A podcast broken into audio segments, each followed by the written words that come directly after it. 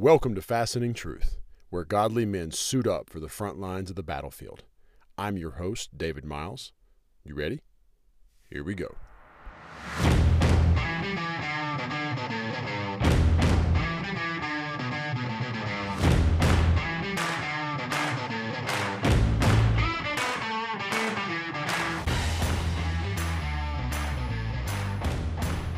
And welcome back again to Fastening Truth, guys. Last week we hit the fourth tactic in our Special Forces training. That tactic was visceral. Just like the name itself is unusual, so was our approach to the topic.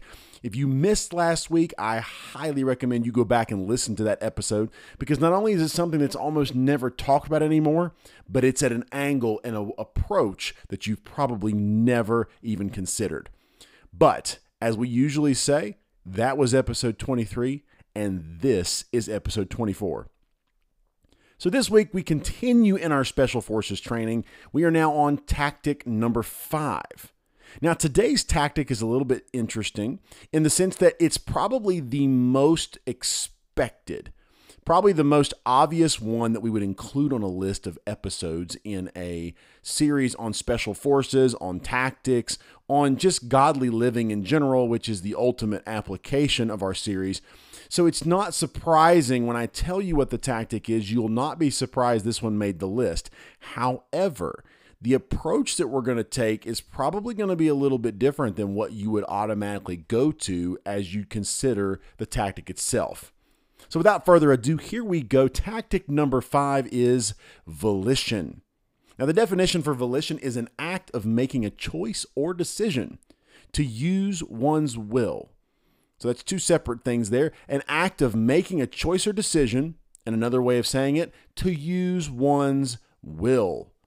Okay, guys, now we tend to be very polarized when we consider what this means. Now, obviously, at the very base of it, okay, your ability to make a decision, your ability to use your will, each and every single one of us is going to be using our will, making choices and decisions all day, every day. There's really no question about that. So, first thing we're going to put off is in a scientific sense to say that you have no willpower is a completely bogus statement. But obviously, that's also not what anybody really means when they say that. They don't say they lack all willpower. What they really are trying to say is that they lack the strength, the motivation, the willpower in that sense to make the better decisions, the big decisions, the important decisions, or really the ones that require them to step up and to get out of their comfort zone, to do that thing that they know they're supposed to do when we hear that statement. But when we look at guys as a general rule, men, this is where the polarization comes because guys tend to be on one end or the other. You have a lot of guys that fall into more of the passive, not really wanting to do anything. Now, okay, when I say that, probably your first thought goes to the couch potato, the 400 pound man sitting on the bed eating Cheetos and playing video games. All right. Okay, so that obviously has its own problems. But really, when we think about passivity, what we're really referring to here is people that instead of making more of themselves, instead of focusing on giving and working and, and trying to improve either themselves, their family, their home, their job, their stand there there's really just this sense of of a seeking out rest, seeking out entertainment, seeking out these other things when we look at that. Now, that is one group, probably the larger group of men that we will see with regard to this idea of volition. Now, the other end is going to be the people that are constantly going and pushing. These are our workaholics. These are the ones that are working all day, every day. A lot of, there are many of these, especially the ones that we consider in the higher end of this, that are working on many different fronts tend to be our most successful in the in the uh, the world's definition of the term. They tend to get more done. They've gotten more things accomplished with their life. Their time is very well spent, very efficient. We see people pushing and driving and accomplishing many many things, successful um, by a d- number different of metrics, a number of different ways of defining success. We see these men falling on that end. Okay, so one of them, again, the way that we've just chosen to phrase it, one appears void of willpower and one appears to be on overload.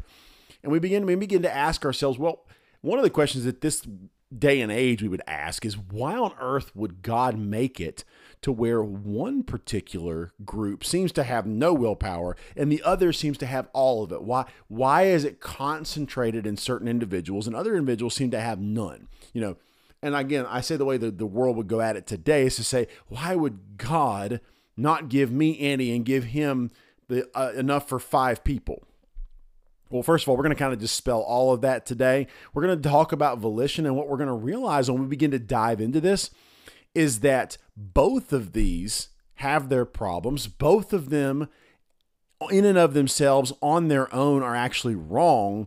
And what we will see is why that is, and we'll find that the remedy for both is actually the same. Okay?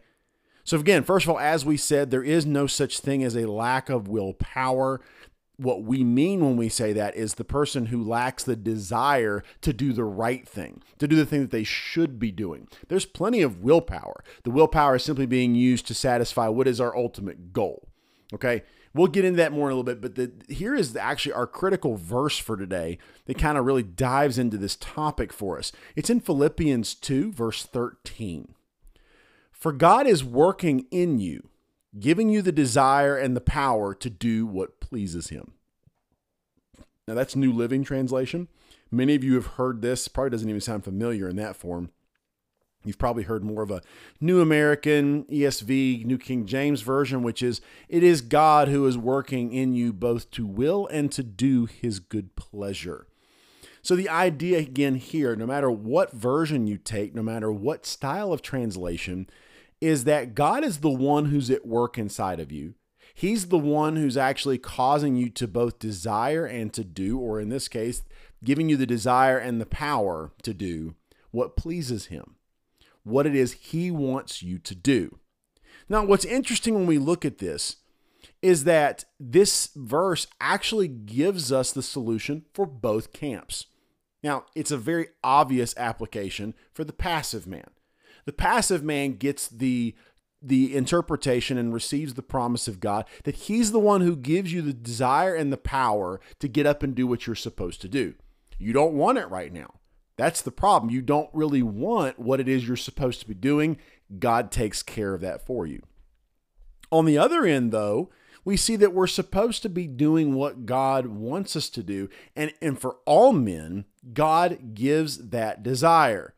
So first, well, actually, what we're going to look at first is that we need to understand something because it's not hard for me to convince you that the man who's passive, who's seeking his own pleasure, who's playing video games or watching movies or binging Netflix or doing these different things that that guy needs to change something about his life. He's not making something of himself. I don't need to really tell you that. That individual, if you are one of them, you are fully aware of this if you've seen the other people, they know it. It's not a matter of they don't know. It's simply a matter of they've come to a place where they're okay with that. And that's really the ultimate problem. But there's not a in our society we see that as problematic although we tend to accept it with men and we tend to just kind of say well you know they're just boys and we talk about it in that sense where we've made it semi acceptable, it's really not. Within the circles of men, if you're with other men, especially men who are motivated and are doing things, there is this sense of, because men tend to compare themselves, whether they want to or not and when we do that, we automatically know and we submit to the fact that the person who's motivated, who's going, who's moving, who's doing and accomplishing is the better person and is doing better. Now, I'm not here to challenge that per se, but what I do want to say is this what we have to begin to understand is that both of these positions are natural positions. Let me say that again. Both of these positions come as part of the natural man. Now, men in general, be it personality, upbringing, the life they've lived, because you look at most of our super motivated individuals, something happened to drive them to that point. And all of us as men are motivated by some of the same driving forces. Okay? We are, we are driven by lust and we are driven by power. Let me say that again. We are driven by lust and we are driven by power. Scripture goes into this. I'm not going to go into all those verses today, but I want to make this point. We are driven by lust and we are driven by power. Okay. So you may say, well, when I say lust, obviously you think of women, and we see that men, both passive and aggressive, if you want to call them that, driven is what we'll say, passive and driven, both deal with the problem of lust for women. In fact, sometimes we would argue that the driven man seems to have to deal with it more because he's out there going and moving and doing. He's more of the alpha male, and that we just say that comes with the territory. Well, first of all, we don't need to ever accept that sin comes with the territory and is just excusable or acceptable. Under no circumstances is that ever okay, or is it ever what God has designed for man? Not going to be okay at any point in the game. But again, what we have to realize is that we are all equipped with the same tools and we all use them for similar ends. The difference is how does it look from the outside? How does it look in the eyes of our culture? So we've got the one man whose lust is maybe for women. Typically, I mean, all men tend to struggle with this. I do want to say at this moment that just because all men struggle with this under no, as we said before, under no circumstances does the fact that most men struggle with something ever make it okay. All right. We are called to live above these things and to win out in righteousness over sin. This is part of the reason that we're talking about this being special forces. You're not settling for what the others around you have. You're not settling for these things. You are looking for something greater, something more that God has called you to that is going to equip you to better take on the enemy. So, first of all, let's just throw that out the window. Now, that is something that all men have to face and deal with. Why? because we are naturally hormonally driven to want and to crave not only physical affection, sexual uh, instincts, and sexual desires that we are just flooded with. Part of it being for God's purpose in us for procreation, for marriage. We're all given these things.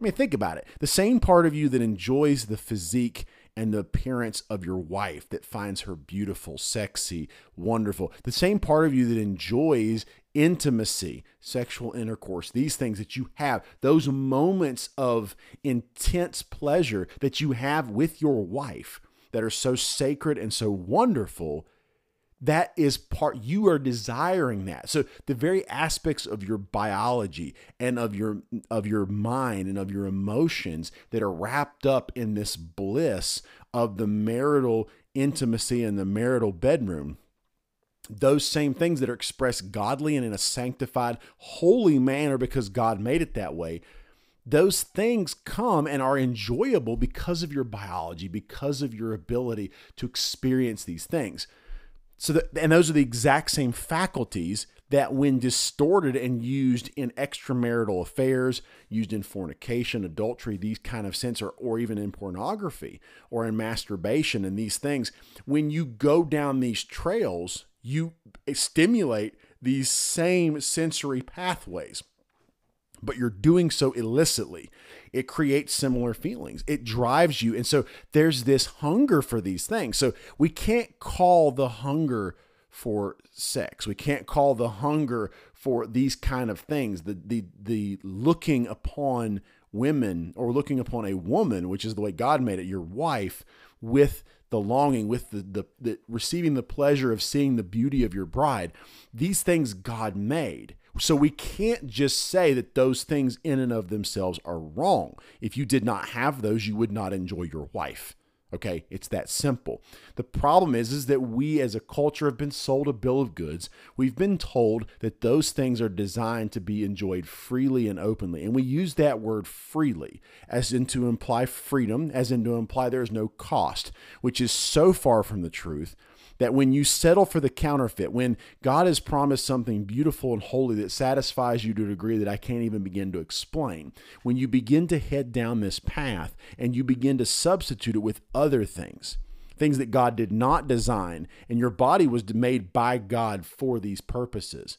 If we begin to go down these other paths, you cheapen it to a degree that you can't even begin to understand. Okay.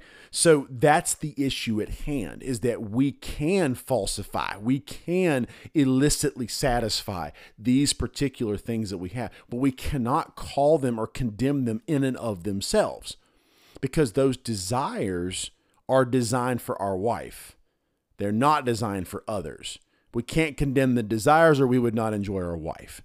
Now, I say all that to say this men are driven by lust For women, yes, that is a driving factor for men. It needs to be contained and sanctified in God to be directed towards the wife. And even that needs to be sanctified in a holy fashion.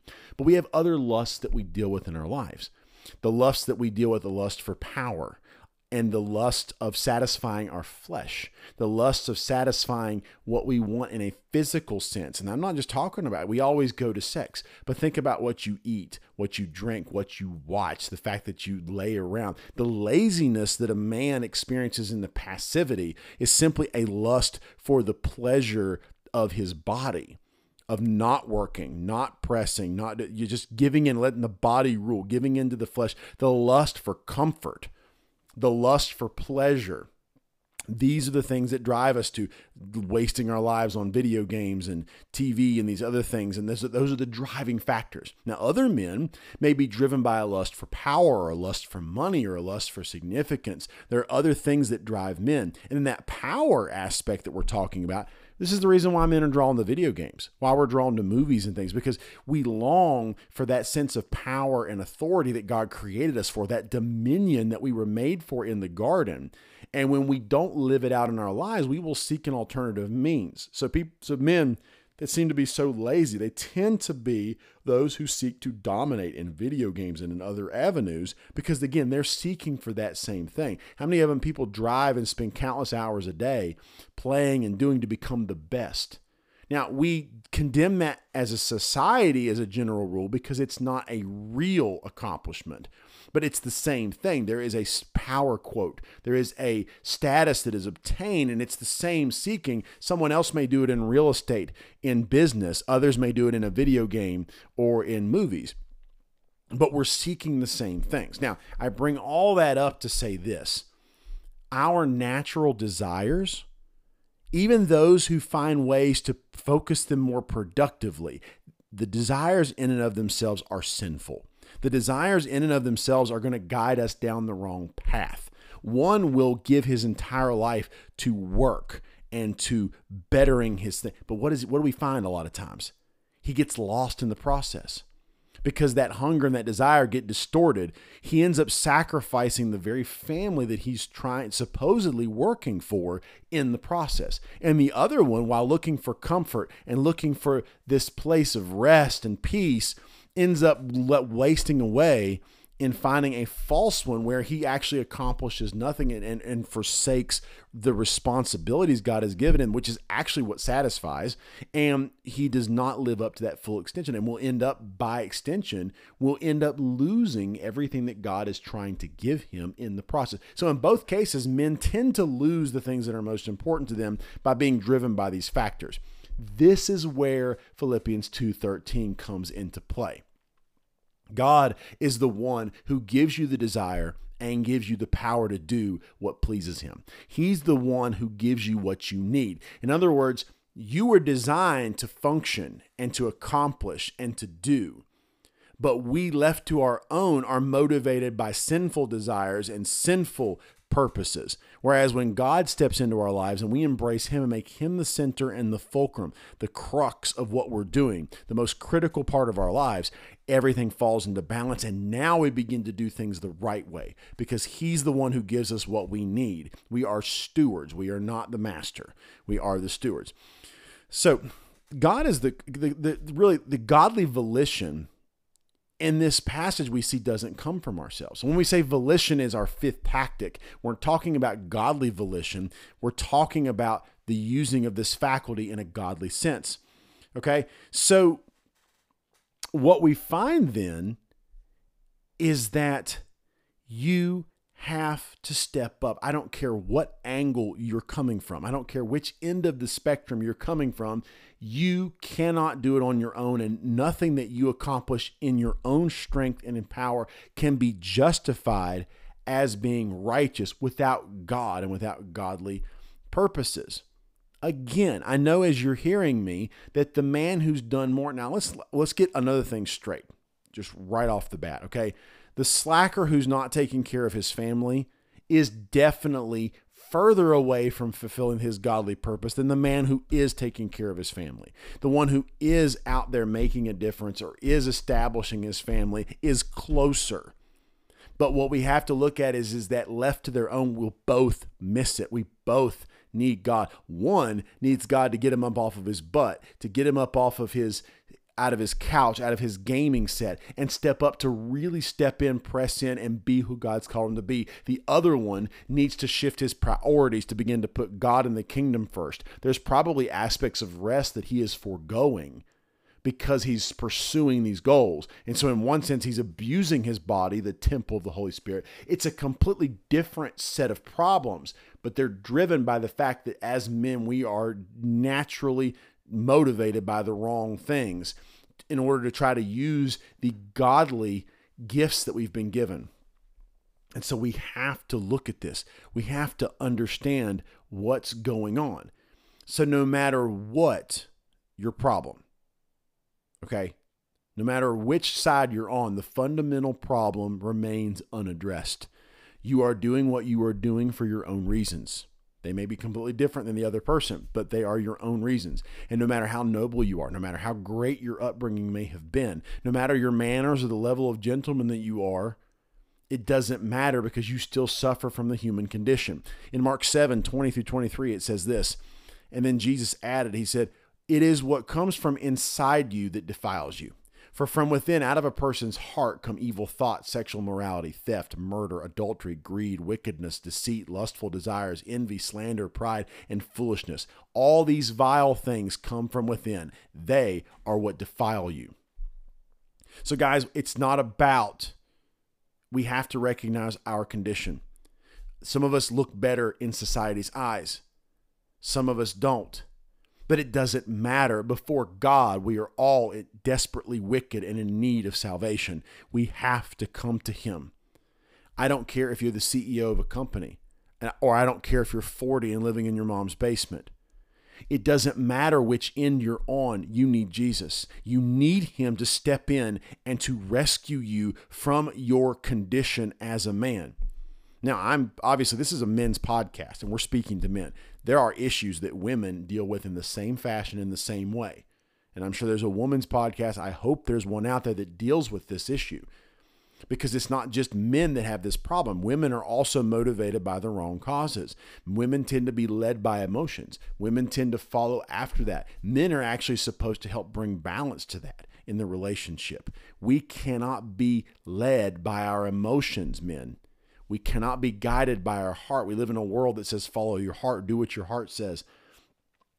As men, we don't apply that as literally as women tend to do, but we still live in a culture that says to do that. The women that it says, you know, you, you love who you love. You know, the heart wants what it wants. We have this idea of following after whatever our emotions are saying, and it's tried to come over into men as well it's not made quite the entrance, but it's still there. We cannot be driven or guided by our emotions, for we are the men. Now, women have, a, um, like I said, more of a tendency to that side, but we cannot be. Because let me tell you something this idea, all right, when a man, quote, follows his heart, like we said, it, it, just the idea of that sounds like something right out of the Frozen movie. Okay. We know that. All right but men still do it. We still follow after our emotions and our heart. It just looks different. Okay. It's not this whimsical ballet fairy tale that all of us would stay a million miles away from. Okay. When a man follows his heart, we're talking about his lusts. We're talking about the parts of him, the things that he desires. All right.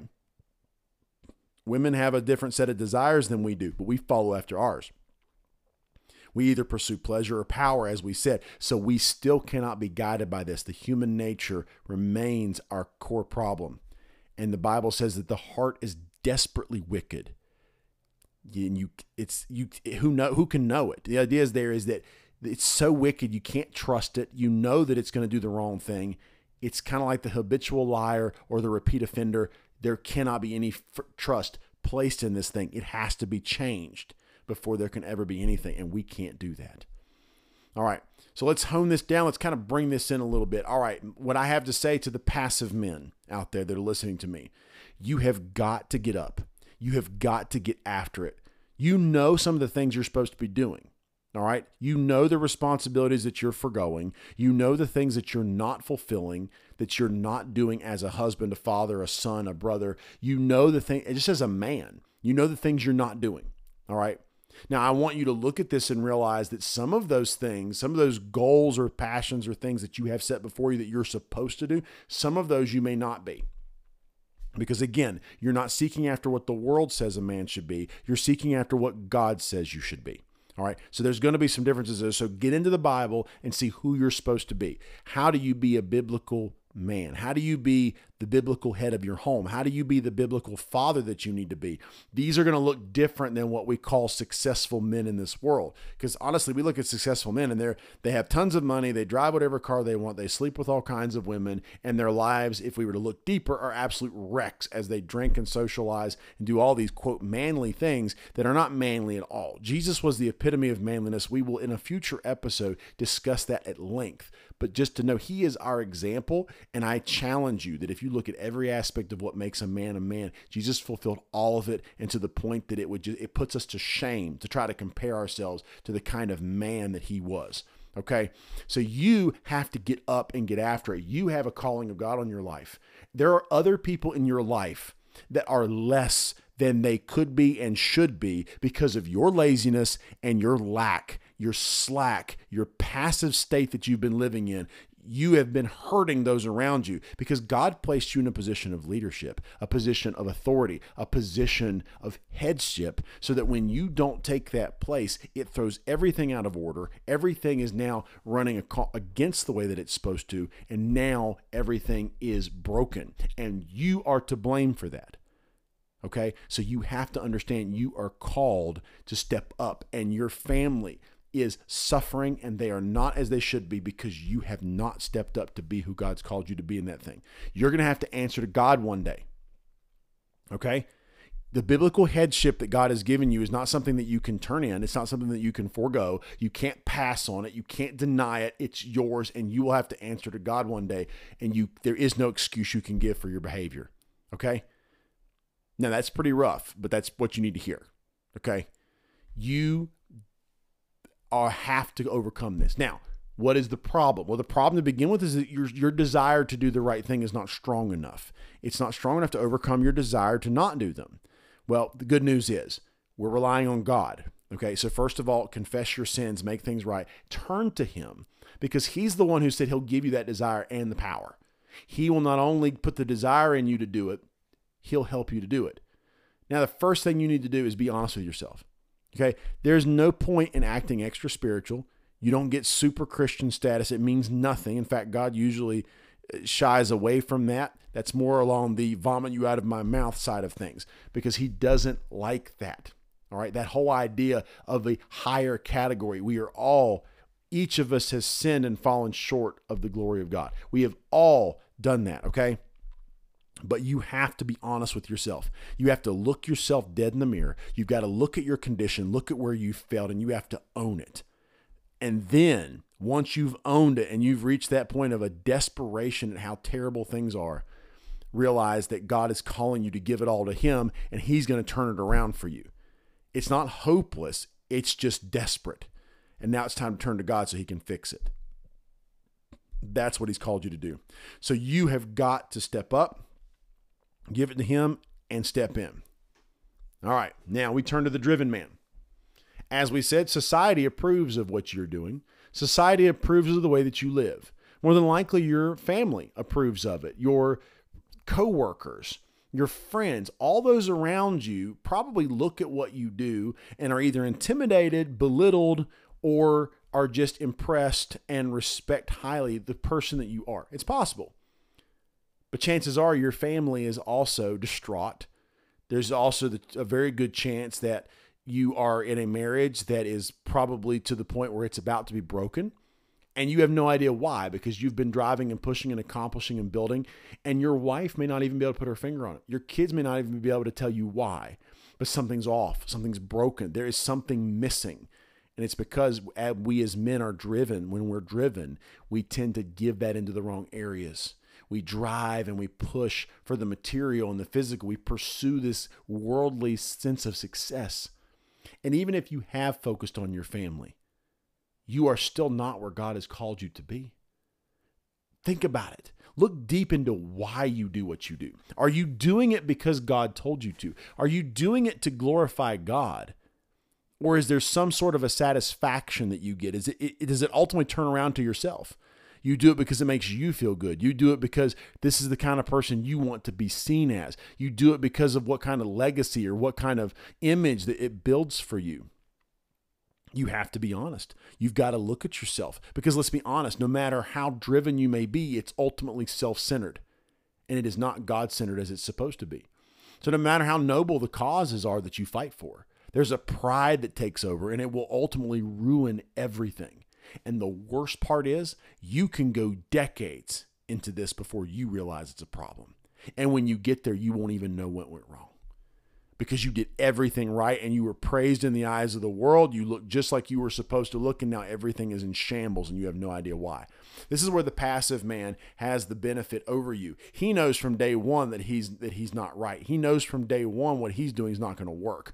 You, on the other hand, have to be convinced. You have to begin to see your condition, your bankrupt corruptness on the inside, as righteousness is not your primary goal. It's not what's driving you or pushing you, but success and power and your lust for whatever that thing is you're pursuing. These are the problems. These are your motivations, and they will corrupt to the core. Oh, you may look good for a while, and it may not even cause problems for a while because you're halfway doing what you're supposed to do. You're meeting certain things, and because God designed the world to run that way, it's halfway working. But let's be honest, you know, you can put even in an engine that can't run off of E85, you can put extra amounts of the wrong kind of things in your fuel and it will run for a while and you won't even know it. But eventually it will destroy the engine. It's the same problem here. You cannot corrupt it to that degree without expecting everything to fall apart one day. Look at the number of CEOs, people who have built multi billion or trillion dollar industries who have committed suicide. Look, I mean, let's just be honest. Let's look at families, okay?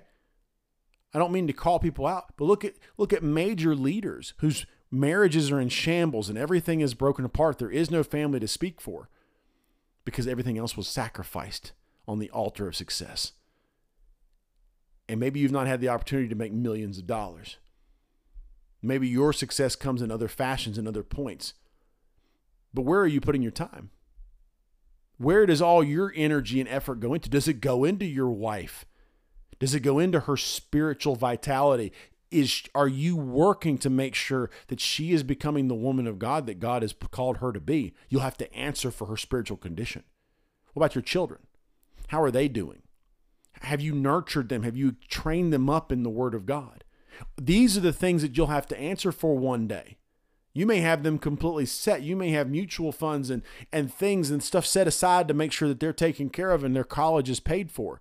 But if they're bankrupt morally, and spiritually heading into this life, they're you're they're gone.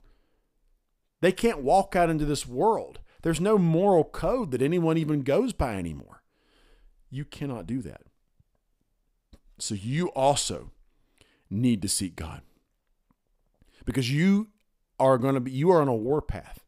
Whether you realize it or not, when you're self-centered, you're going to lose yourself in it and you're going to drive yourself right off a cliff or into the side of a mountain.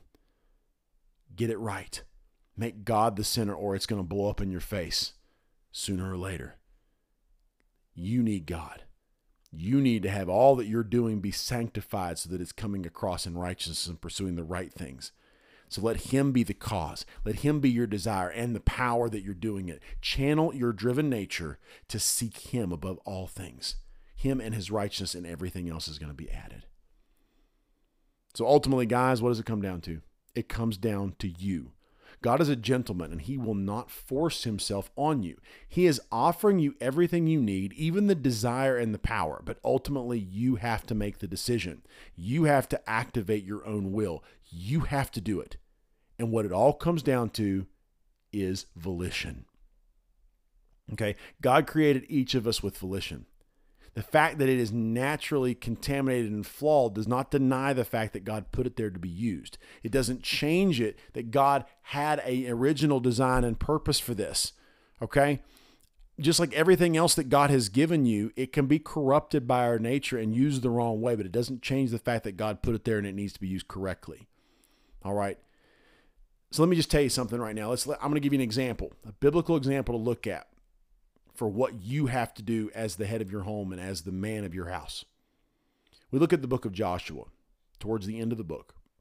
They've already conquered the entire land of Israel. They've driven out most. Now, they didn't do it perfectly. You can read the story yourself. They left people there, and it turns out to be a huge problem later because they didn't fully obey God. But Joshua did his part. He led the people, he led them in battle, and they conquered the land and took what was to be Israel. Now, at the end of all this, he ends up and he stands up and he gives a speech. And he tells me, he says, You all are going to be faced with some trials. You all are going to be looking around and see other people. You're going to see the way that this world does things. You're going to see the way that they want to sacrifice and who they want to worship. You're going to see the way that the value systems they have in place and what they call success and what they call worship and what they call all these other things. And it's going to be tantalizing. It's going to be tempting to go to. You're going to be tempted to buy these pagan nations. You are not. You are the people of Israel. But you have a decision to make. He said, and then his final words, the words that you most common that you've heard before, or if nothing else, you've seen it on a plaque in Hobby Lobby is when Joshua says to them, Now, you are, have a choice before you today. Will you follow these other nations and will you serve their gods? But only you can decide. And then he says in the famous verse, Choose you this day whom you will serve, be it God or be it the gods of the Canaanites. And then he says this famous phrase, But as for me and my house, we will serve the Lord. This is volition, guys. This is when you step up and you make that decision. I don't care what's going on, you have to make the decision. Now, guess what, guys? Those decisions aren't always those big, lofty decisions. In fact, many of them are built up by the little ones. What time did you wake up? What did you do when you first woke up? What time did you go to bed? What were you doing before you went to bed? Have you read? Have you done these things? Have you taken these little steps that are going to ultimately make you successful in your journey? You cannot be a success if you're wasting time. If you spend two hours a day on video games, but yet don't have enough time to take care of these other issues, you have no excuse. Don't, don't tell me you don't have time. I used to say that. I used to say it all the time. I didn't have time for this, time for that. I'm very grateful to have a loving wife who helped to guide me into the fact of helping me to see very lovingly where I was wasting time and began to realize I could do so much more than what I was doing. And by God's grace, I'm still growing and have very far to go. But the point is the same as for you. There's time there. How are you managing it? What are you doing with it? And for those of you that are driven, where are you putting that time? How much of the time that you have in the house is devoted towards work?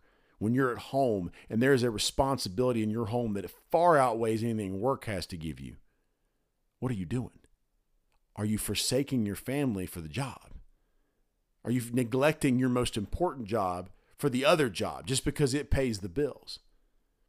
We have to be looking at this. We have to understand this and we have to give it. God has given you a will. Just as He gave you a mind and emotions, He gave you willpower, He gave you volition, and you have to use it. It is your tool to use. That is the one thing that God will not violate is your volition. He will not come in and make you do it. He'll give you everything. He'll give you the desire and the power to do it. Even the ability. He'll bring you right to the doorstep where all you have to do is say yes. But you must take that decision.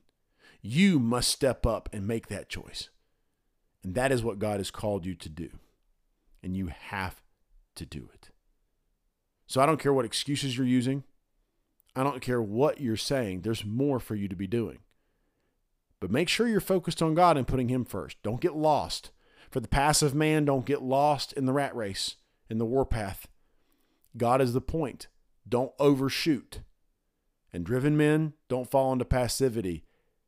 Don't fall off. Listen, we're got we're driving down the road here, and Satan is more than happy to drive us off either side of the road into whichever ditch will get us off track and completely useless to the kingdom of God. Do not overcorrect.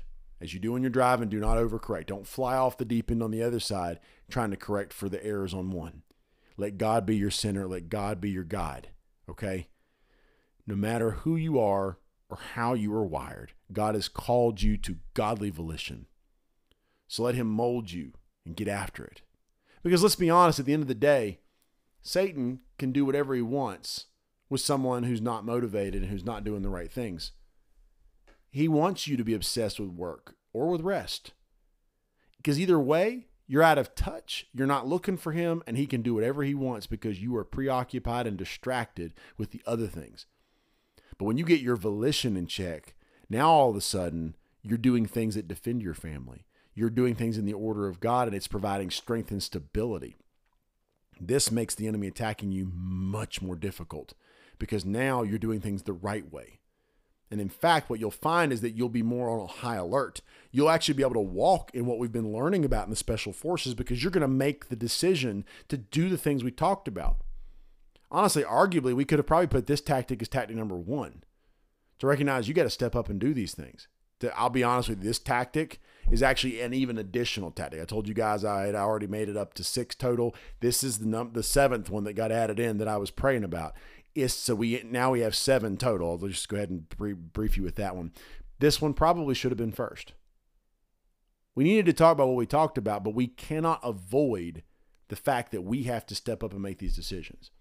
I'm actually glad it's not first because we don't want to make this about going things the normal way and about you working harder and trying harder. God has to be the center. But we could not leave this tactic off because this is where the enemy comes in and just wrecks us because we get it wrong in one way or the other without even realizing it's going on. So, guys, a little bit longer episode today, but definitely very important. We have to make sure we're doing all this stuff and doing it right. You know, every man is going to struggle with this and everything we've talked about every day of his life. God is not looking for perfection. That is our goal. But God knows that we're human, and His goal is for us to pursue perfection and to go after it and never settle for less. But God will work with us in our insecurities. He'll work with us with our inferiorities and our, our flaws and our problems as we try to get there. And He's going to turn us into the special forces that He needs us to be. So do not give up. Hang in there, dig in, dig deep, and keep pressing. Hope you guys have a great week. You can do this. You, your family, your wife, the body of Christ, they're counting on you. Let God get a hold of you. Give him your volition and let him transform you into the legendary warrior for his kingdom that he's called you to be. God bless. Thank you for tuning into this episode of Fastening Truth. Don't forget to subscribe. And remember, many are called, but few are chosen. We'll see you next time.